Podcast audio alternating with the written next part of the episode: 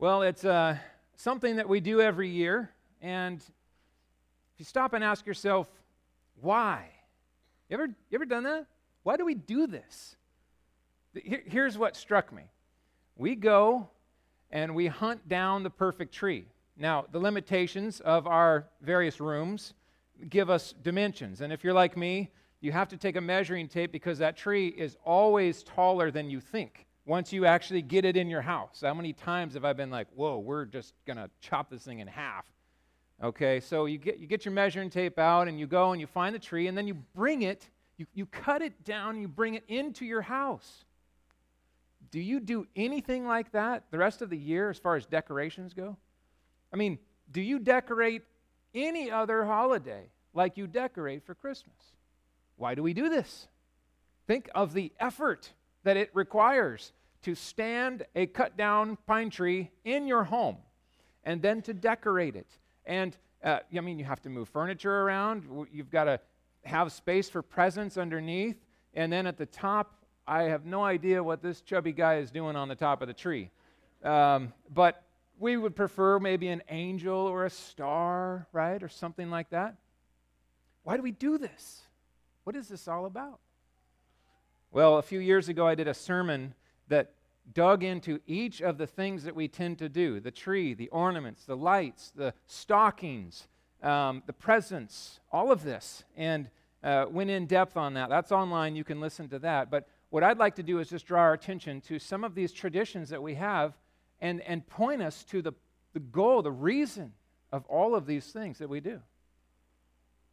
The tree is to draw our attention to the cross, the tree.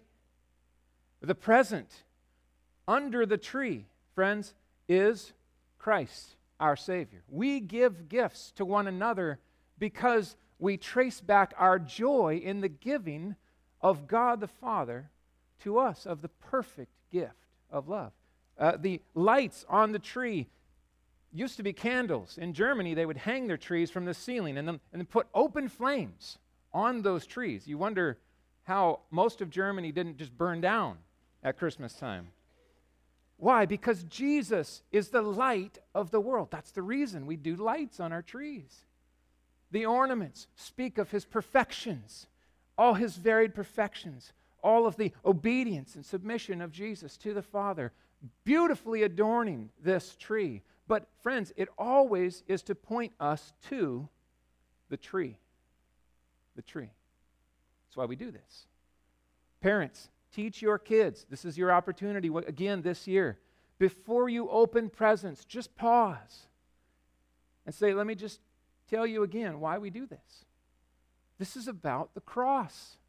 It's about the cross. It's about God's love.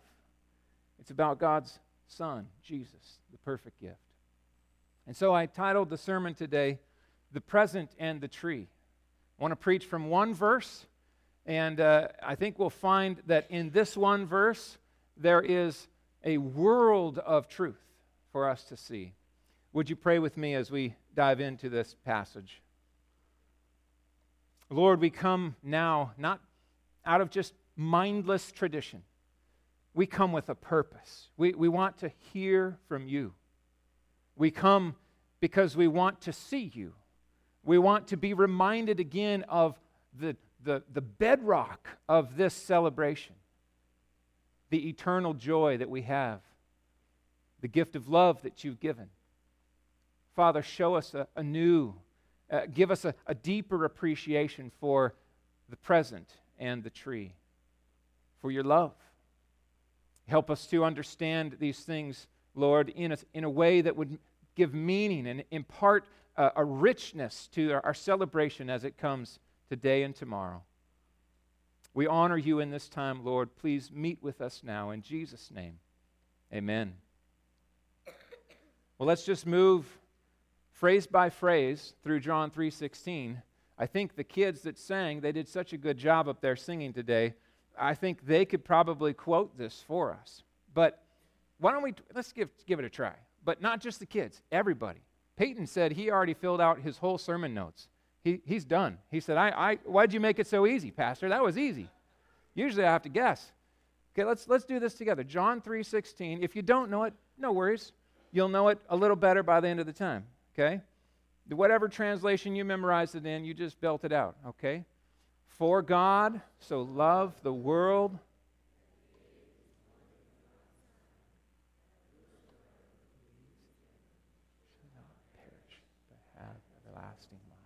Amen. Amen. This is a verse so common. You see it at football games held up in the end zone. Why do they do that? I'll tell you why. Because this one verse captures the whole thing. It's like the, the key that unlocks the entire gospel. You see in this one verse so many aspects of God and His glory and His love and His gift and His purpose and redemption. John 3:16. Let's begin with the first phrase. For God so loved the world. Let's draw a special emphasis to these words. So loved, so loved. Before we get there, though, I don't want to assume God. Consider this. We're, we're speaking here of God the Father, who is the infinite and almighty God. God the Father, God the Son, and God the Spirit, the Trinity, the three in one, the one and three. They are one God, three persons. Here, the Father is spoken of. He so loved the world. If we consider this for long enough, we rightly come to this conclusion um, God is big, He is exalted, He is high above all of us. Who are we? Who are we? Now, in the world, the inclination is just the opposite. The inclination is we are big, right? We are the epicenter. And really, it's more like, who are you, God? How do you fit into my world? How can I put you in your place and allow you to kind of walk with me in the way that I choose. That, that's not what the scriptures call us to, is it? David writes this in Psalm chapter 8, verses 3 to 4. When I look at your heavens, the work of your fingers, the moon and the stars, which you have set in place, what is man that you are mindful of him? And the Son of Man that you care for him. You, you feel this? This should be an impulse as we read Scripture. God is so much bigger than we ever dreamed. And we are not that significant in light of His greatness. Now, God stoops down to our low estate and He meets us where we're at. This is the glory of God on display. This is His goodness, His love. This is part of the so in the so loved. You have to see this. He doesn't have to do this, but it is His glory that He does. And He comes down to meet us, God with us. The word so, I so love that. What are we saying with that word, so? This is how much. This is the extent of my love. This is, this is the measure of it. Or you could say this, this is the magnitude of God's love. For God so loved the world. It's the reach, the, the scope, the, the, the weight of his love. It's going to build out both in understanding who he is, but then in understanding what he's done. What, he's, what has he done? Hmm. John writes in his other letter See what kind of love the Father has given to us that we should be called the children of God. And then he adds, and so we are. And so we are. It's that kind of love. It's so loved the nothings. That's us. He is the everything. Hmm. The nature of God's love. What is this word love that is used? In your Bible, there are different words used for love. We just have this, this one word, love. I, I love tacos. I love football. And I love you, honey, my wife, right? I mean, obviously, in a different way. My love for tacos and my love for my wife. We're limited by English and here, but, but, but the Bible is not, right? The Bible has various words for love. This word that is used in this, it's not the brotherly love, the phileo love. It's not the, uh, the physical love. This love here is, is agape love. Hmm. Agape love. It is a sacrificial love of the will, an undeserving love, a, a selfless love, a committed and faithful and abiding love. Hmm. It's the kind of love that says, You don't deserve this, but I choose to lavish this love upon you. Wow. God so agaped us. Hmm. The scope of God's love. This phrase, the world, is so important for us to see. Cosmos is the word, the world. For God so loved the world. The world. Now, one of the things, mistakes that can be made in understanding John 3.16 is that we can somehow limit this down too small. The cosmos uh, has, I think, in view all kinds of things. One, we understand that creation itself is under the curse. God's love for his for all of his creation is on display in this. So there's a lot happening in the work of Christ in redemption. But the world here specifically has in view the sinful humanity, the rebels. That's us. Sinful and rebellious humanity, those unworthy of God's love, under God's righteous condemnation, fully deserving of God's everlasting wrath. That, that's us, friends. See, what we've got to remember is that the good news has to first be understood in light of the bad news. Otherwise, it's really not that good of news. Saved from what? Why? Why do I need to be saved? We need to be saved, friends, because we are rebels, sinners. We don't care about God's law, His righteousness, His justice. We do what we want. And that is natural to us because in Genesis chapter 3, the fall, the rebellion took place. Adam and Eve willfully disobeyed and they were placed under the curse. And every single person conceived and born from that point on has born in sin. We're natural born sinners. You don't have to teach children how to steal or lie or be selfish. It's in us. It just shows up in different ways as you grow older, doesn't it? Those offenses are not so much here, but infinitely this direction. Why? Because God is infinitely holy. One offense against an infinitely holy God requires justice to be served, which would mean infinite punishment, unending punishment. That's where we stand. Apart from this love, we're doomed. We're doomed. I did a Christmas sermon a few years ago on the wrath of God. Very different kind of Christmas sermon. Most people did not expect that when they came on Christmas Sunday. But, friends, we've got to see this first before we understand the magnificence of this love that we have been given in Christ. Romans chapter 3, 10 through 12, as it is written, None is righteous, no, not one. No one understands, no one seeks for God. All have turned aside. Together they have become worthless. No one does good, not even one. Ooh. We have in our minds this thought of somehow we're just we're just trying to be as good as we can. We're trying to do our best. God understands, right? He's gracious and loving. That is not the view of the world that the Bible paints for us. And if we're honest, it's not real either.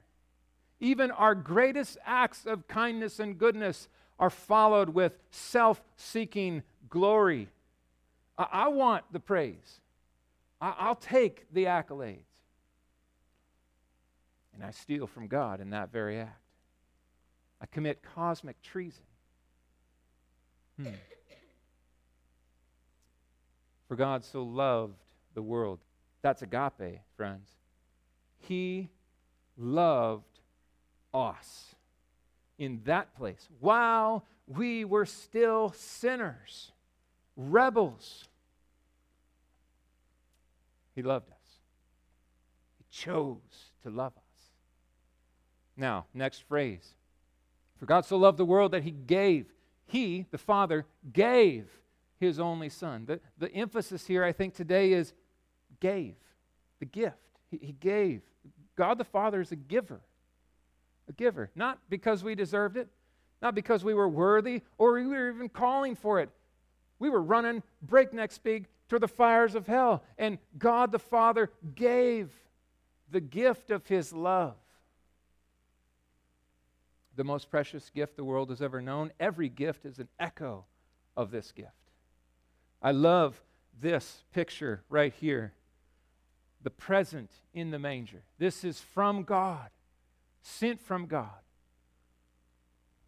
Jesus willingly submitted his will to come. He came with a mission, he came with a purpose. This wasn't just haphazard, this was planned from eternity past. He was humbly born to live in perfect submission and obedience to God the Father. He was humbly born to suffer and die, fully paying the price for the sins of all who believe. When you look at the cross, see both arms. It is his righteous obedience and submission to God, something we can never say we've done. We don't qualify here. And his full atoning death to pay the penalty for our sins. This is the joy of the gift that God gave. It's not just that He sent a baby and we get to celebrate Christmas, it's that the whole gift was given to drive this mission to the cross. Don't ever separate Easter and Christmas. The one is the focal point, the goal of the other. Christmas always in view of the cross. What's amazing is that God not only gives this gift, but th- this is God. This, it's amazing. I mean, I was thinking the other day if, if I were to die and my family were to say, That's okay, dad's gone, we have all the things he gave us. We'll be, we'll be fine. We don't miss him at all. We just got great Legos and, you know, fun toys. I would not be okay with that. Okay? I'd be like, hey, what about me? You see, that God the Father gives the greatest gift the world has ever known. But it's not just, here, take that and enjoy it, have fun, knock yourself out. It's He gives Himself. He gives His only Son. So you can never love the gift He's given too much. Because in loving the gift He's given, you're loving God. He is the giver of every good and perfect gift. Every gift that is given is to draw us to relationship with God. That's the, that's the reason He gives, is that we would love Him and worship Him and glorify Him. For God so loved the world that He gave His only Son, the most precious gift. What's the next phrase? That whoever believes in Him, this is big, isn't it? This is, this is mind blowing. That whoever believes in him. Let's break this apart a little bit. This, this is the whoever, uh, the, the not deserving, the, the, the not earning, the not working to be, the, the whoever who simply trust in Christ. Whoever believes. What's interesting about this is it's so clear in John 3:16 and yet a world of religions are built around what I have to do to appease God, to earn favor, to you know, kind of make my way into heaven. Why should I let you into my heaven? Well, I've been a good person. I, I attended church regularly, right? I, I paid my taxes, right? Tax break. Merry Christmas uh, I, I, did good things, right? Th- these are the reasons why I should be let in. Wrong. That's n- that means nothing. Why? Because it's laden with sin. I can never dig out of the debt that my sin has placed me in. The only, and this is the, this is the mind blowing simplicity of the gospel. This is why little children are saved. Because you don't have to have a degree in Bible theology. You don't have to have a, a, whole wealth of experiences to prove how worthy you are to be accepted by God. You simply believe. Believe in Jesus Christ, and you will be saved. Wow. Hmm. Now it says, whoever believes in him, which means that we're talking about not everybody. This is also important. Some people think that the cross of Jesus Christ is just this great neutralizer and that somehow we're all good to go. That's called universalism. We're not all good to go. The cross of Jesus Christ is given in love by God. He sent his son to live the life we couldn't live, to die the death that we all deserve. And the call is believe in his work and you'll be saved. Now, it's a promise. It's, if you believe, you will be saved. Doesn't matter who you are or what you've done. Anybody, all who believe, will be saved. And at the same time, only those who believe in him will be saved. There's condemnation for those who don't. John 3:17 reminds us of this. It's if you, if you don't believe, you're under his condemnation. But if you do believe, you are no longer condemned. You are forgiven. Hmm. We have to remind ourselves of some of the specifics of the atonement. And re- remember here, God is infinitely just. So the greatest Supreme Court judge ever is a moron compared to God. He gets it always right.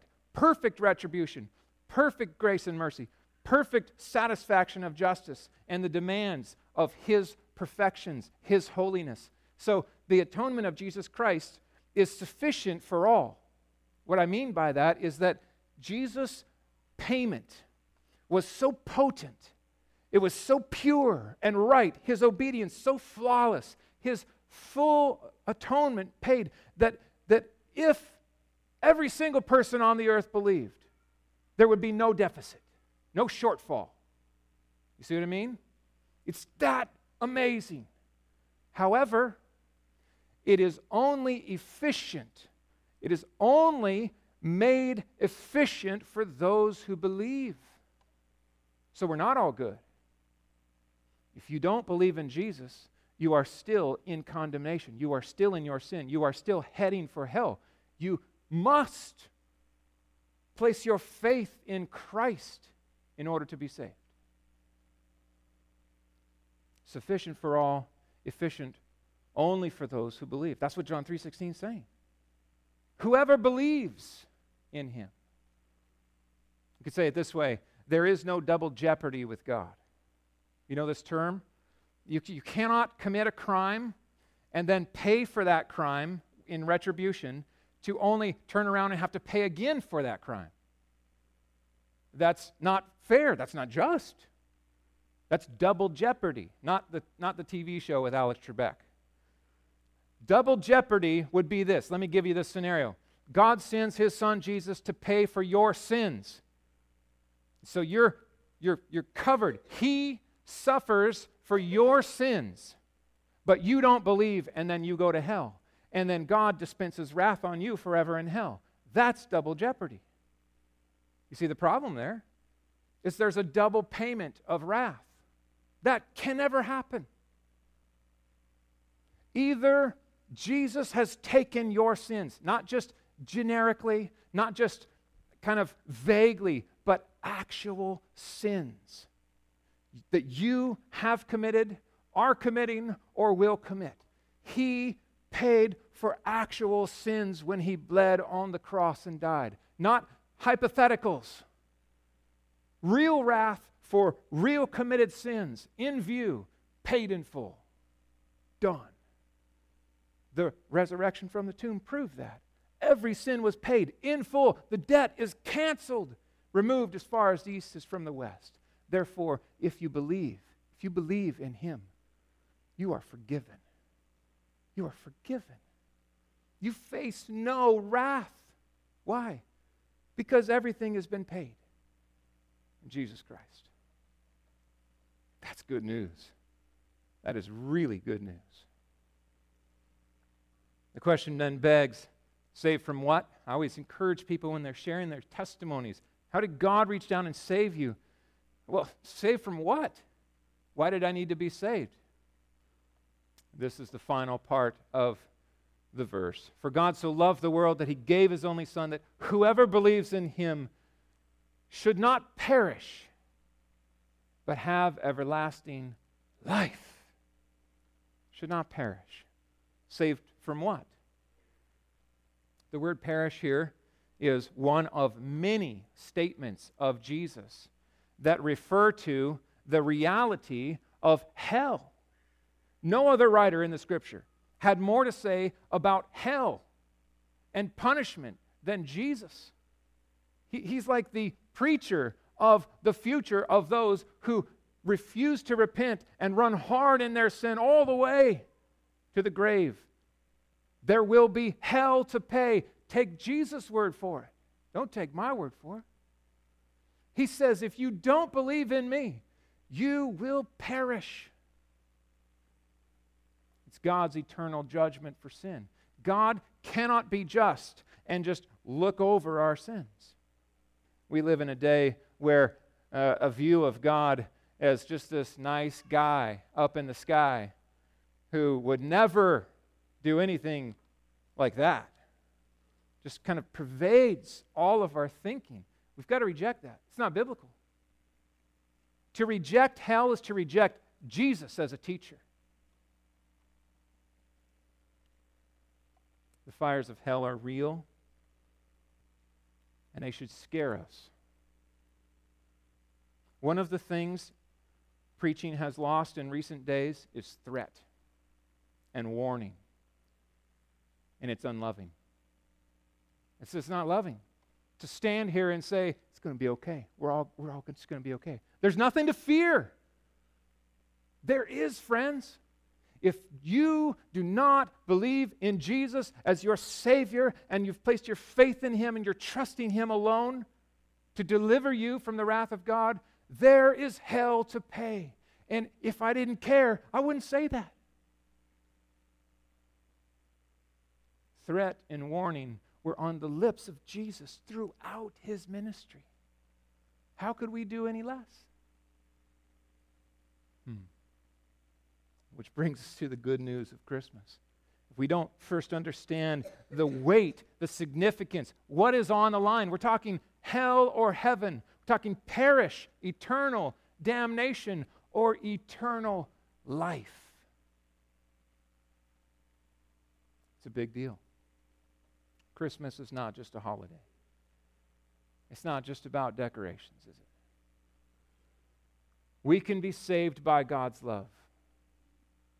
It's a promise of God from John 3:16. We can be saved through and only through God's Son. There is no other Savior. There's, there's no other way to be saved. His exclusive right as Savior was completely woven into the story from the beginning.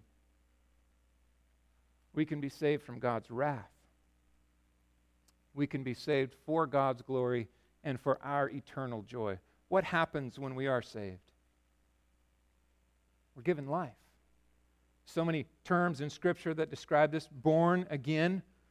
I, I would say a, a spiritually dead person now made alive like Lazarus in the tomb. Live. The first thing we say is, Praise God, from whom all blessings flow. He saved me see the face of Jesus, the face of love itself. Friends, Christmas is not about condemnation. I want you to hear this as clear as day. Yes, I've talked about wrath. Yes, I've talked about your and my sin. Talked about justice.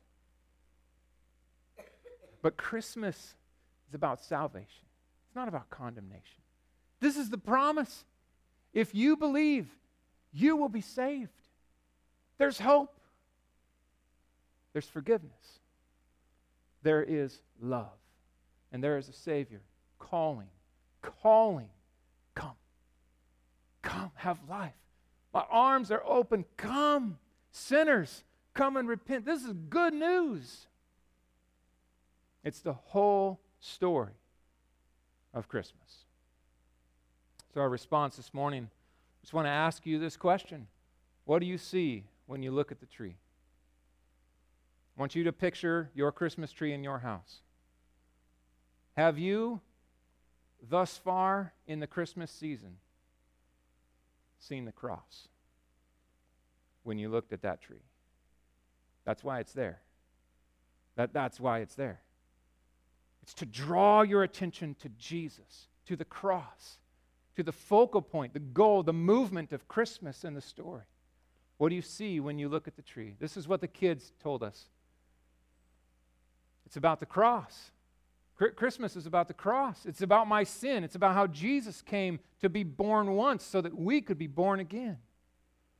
It's about God's love. See how the bridge, they, look at the bridge, nailed to a tree. It's about every drop of blood that flowed from him when it should have been me. Right? Why? Because I'm the sinner, not Jesus. Jesus didn't sin. It's about the stone that was rolled away, evidence of his completed work. So that you and I could have real life someday. I want to change the lyrics. That's my least favorite part. Let me change it to this. So that you and I can have real life today. Today. It's about the cross. Don't settle for empty sentimentalism at Christmas. Reject it. It's just cultural, it's just tradition, it's, it's just repetitive. It's just a letdown at the end of Christmas, right? You open all the gifts, and then you got to take that thing down. And there's always that kind of like, oh, it's over all the buildup from Thanksgiving, all that, now it's over. Don't settle for that. The good news of Jesus Christ is the focal point of everything at Christmas. Let's pray. Lord, I thank you for the gift that you have given. I thank you for your love that you would even concern yourself with us, that you would offer us redemption when the angels didn't get it. Who are we, Lord? That you would show such goodness and grace, that you would send your Son, the greatest gift, to, to live a perfect, obedient life and to lay down his life to pay for my sins, specific sins. Lord, we thank you for the promise of hope, the absolutely incredible promise that we can be saved, forgiven, on the basis of His work alone. Oh Lord, I pray even today, if there are any here in this place, that you would stir in their hearts, convict them of their sin, help them to understand the, the, the need that they have for saving, that they are heading towards the fire of hell in their sins if they don't trust in Jesus. And Lord, in only the way that you can, use this sovereign, loving warning that you have set before us today to call them to repentance, to call them to trust Jesus as Savior and Lord. Give life, eternal life, right here in this place, we pray, even now. If you're here and Jesus is not your Savior and Lord, if you have not yet trusted Him with all of your life, you might say some words like this Lord Jesus, I am a sinner. I confess that I need saving. I look to you today. I believe in you. I trust you to save me and to give life. Lord, save me. If you're here today and you prayed that prayer, your eternal life just began. Your eternal life just began. Real life now, today. If you're here and you already trust Jesus as Savior and Lord, this is a prayer that is your greatest treasure. It's good to pray this prayer again and again, not because you're being saved over and over, but because you believe it. You believe it with all your heart. There's nothing more precious to, to celebrate this Christmas than the gift of God's love. God, we thank you for your promises. We thank you for your love. And we together pray this in Jesus' name. Amen.